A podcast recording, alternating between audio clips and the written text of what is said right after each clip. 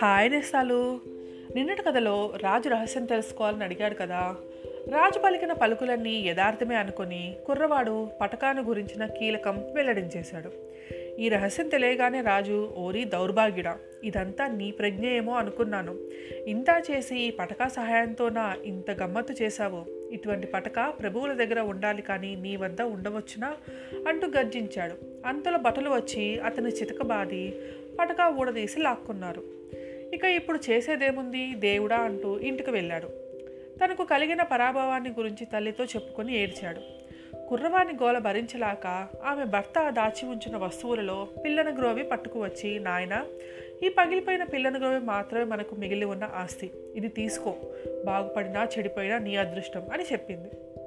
దీని మహిమ ఏమిటో చూద్దామని అతను నోట్లో పెట్టుకుని ఒక్కసారి ఊదే వరకు ఒక సిపాయి వచ్చి ఎదుట నిలబడ్డాడు. మళ్ళీ ఊదినప్పుడల్లా ఒక్కొక్క సిపాయి ప్రత్యక్షమవుతూ ఉండేసరికి ఈ మహిమ చూసి అతను సంతోషించాడు. ఇలా కుర్రవాడు అనేక మంది సిపాయిలు సృష్టించే వరకు రాజ్యమంతా సైన్యంతో నిండిపోయింది.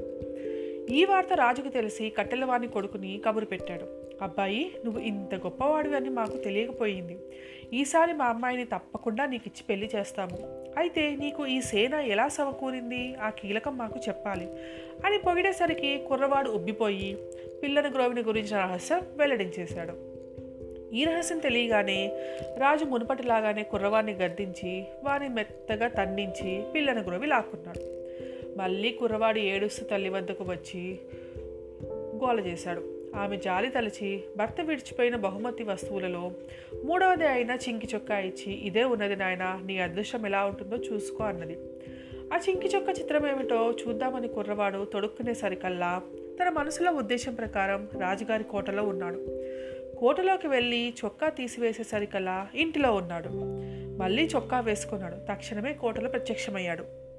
ఈ కీలకం తెలిసిన తర్వాత ఇక ఆలస్యం చేయకూడదని తలచి చరచర రాజకుమారి అంతఃపురంలోకి వెళ్ళి ఆమెను పలకరించబోయాడు. ఇలా రోజు అతను ఆమె వద్దకి వస్తూ పోతూ ఉండే వరకు రాజకుమారి భయపడి ఒకనాడు ఈ సంగతి తండ్రితో చెప్పింది. అప్పుడు రాజు ఈ మహిమగల చొక్కాను కాజేయటానికి ఒక సేనకుని నియమించాడు. ఆ సేవకుడు కన్నము గల ఒక పెట్టెను రాజకుమారి గదిలో పెట్టించి అందులో తన దూరు కూర్చున్నాడు. ఈసారి కుర్రవాడు వచ్చి చొక్కా విప్పి అక్కడ పెట్టగానే యుక్తిగా వాడు ఆ చొక్కాను కాజేశాడు. ఇంతలో రాజకుమారి గోల చేసే వరకు కోటలో పరివారం అతన్ని చుట్టుముట్టి మునుపటి కంటే ఎక్కువగా తన్ని వదిలిపెట్టారు. అతను చచ్చి చెడి తప్పించుకుని సిగ్గుతో తల్లి వద్దకు వచ్చి బుద్ధి వచ్చింది. క్షమించమంటూ ప్రాధేయపడ్డాడు. కుమారుని అవస్థ చూసి ఆమెకి కడుపు కరిగిపోయింది. తన భర్త సంపాదించిన బహుమతుల్లో చివరికి మిగిలిన కూజా కొడుకు చేతిలో పెట్టి నాయన మన ఆస్తిలో ఇదే కడాది. నీ గతి ఎలా ఉంటుందో చూసుకో అన్నది. ఆ కూజా పట్టుకొని అతను రివ్వుమని పొలాల్లోకి పారిపోయాడు. వెళ్ళి ఒలి తన కూజా పక్కన పెట్టుకుని ఒక పర్వతం దిగువ కూర్చున్నాడు. వెంటనే ఒక దివ్యమైనటువంటి తోట కనపడింది. ఆ తోట రకరకముల ఫలజారాలతో నిండి ఉన్నది. ఆ చెట్ల పళ్ళు చేతికి అందుతూ ఉన్నాయి. తన దగ్గరగా ఉండే ఒక చెట్టు నుండి ఒక రేగుపండు తెంచి తినబోయాడు. అది గొంతు దిగిందో లేదో అతని తల మీద రెండు గొర్రె కొమ్మలు వంటివి మొలిచాయి. ఏమీ తోచక అతను చెయ్యి చాచి మరొక చెట్టు నుంచి జామ పండు తీసుకుని తినబోయాడు. అది నోటికి తగలడంతోనే అతను ఒక గాడిద స్వరూపంగా అయిపోయాడు. గాడిద అరుపులు అరవటం ప్రారంభించాడు. గాడిద రూపంలో ఉన్న కట్టెలవాని కొడుకు ఆ దగ్గరగా ఉన్న ఒక బంజరులో గడ్డి మేయపోయాడు ఆ గడ్డి కొరికిన తక్షణమే అతను తిరిగి మామూలు మనిషి అయిపోయాడు. ఈ విధంగా మార్పులు కలిగిన తర్వాత అతను ఆ ఫలాలు ఆ గడ్డి ఆనవాళ్ళు పెట్టుకొని రకాన్ని కొంచెం తీసుకొని జేబులు నింపుకున్నాడు. ఒక యోగి వేషంలో దయ ప్రార్థనలు చేసుకుంటూ అతను పోతూ ఉండగా పది మంది కలిసి ఉన్నదేమో తెలుసుకుని మేలు పొందామా అనుకుని ఆశతో గుమ్ముకూడారు ఒక చెట్టు కింద ఎతి బస ఏర్పరచుకుని వాళ్ళకు ఉపదేశం చేయని ఆరంభించాడు ఆ శిష్యులలో తనను హింసించిన రాజభటులు కూడా ఉన్నారు. వాళ్ళకు తన పైన నమ్మకం కుదిరేటట్టు కనిపెట్టి ఒకళ్ళ ఒకళ్ళు ఒక్కొక్క రేగి పండు ఇచ్చి తినమన్నాడు.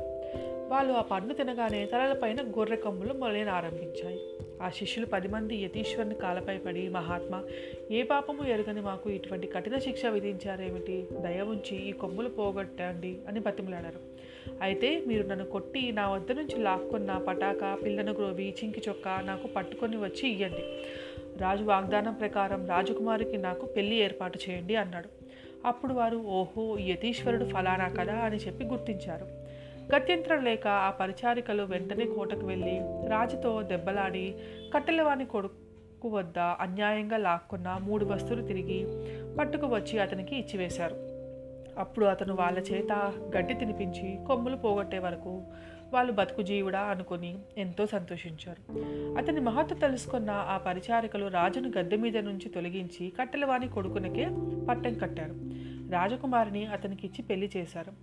అంతగా అతను పరాభవించిన రాజుకి మాయా జామపండు ఇచ్చి తినమనేసరికి పాపం రాజు గాడిదగా మారిపోయి బ్రతికి ఉన్నంత కాలము బేబే అని అరుస్తూ ఉండిపోయాడు. ఈ విధంగా రాజు తను చేసిన పాపాలకు ఫలితం అనుభవించాడు.